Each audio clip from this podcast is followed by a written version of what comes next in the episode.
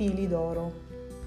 Una graziosa leggenda spiega l'origine dei fili d'oro e d'argento con cui gli abeti vengono ornati.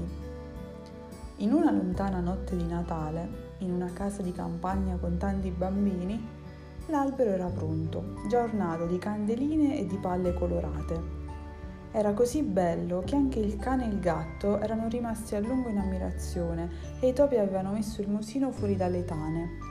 Anche i ragni, che stavano nascosti negli angoli bui della stanza, incuriositi dall'insolito chiarore, vollero rendersi conto di quel che stava succedendo.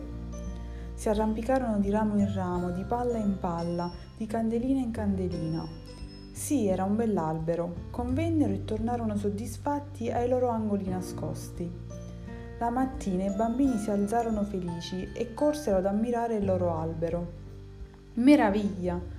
Non c'erano soltanto le palle colorate, le arance e i gingilli, ma i rami erano ornati da un lungo filo d'oro che faceva brillare l'albero.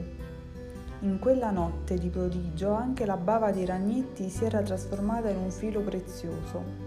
Da quel lontano Natale ogni albero si ornò di luminosi fili d'oro e d'argento.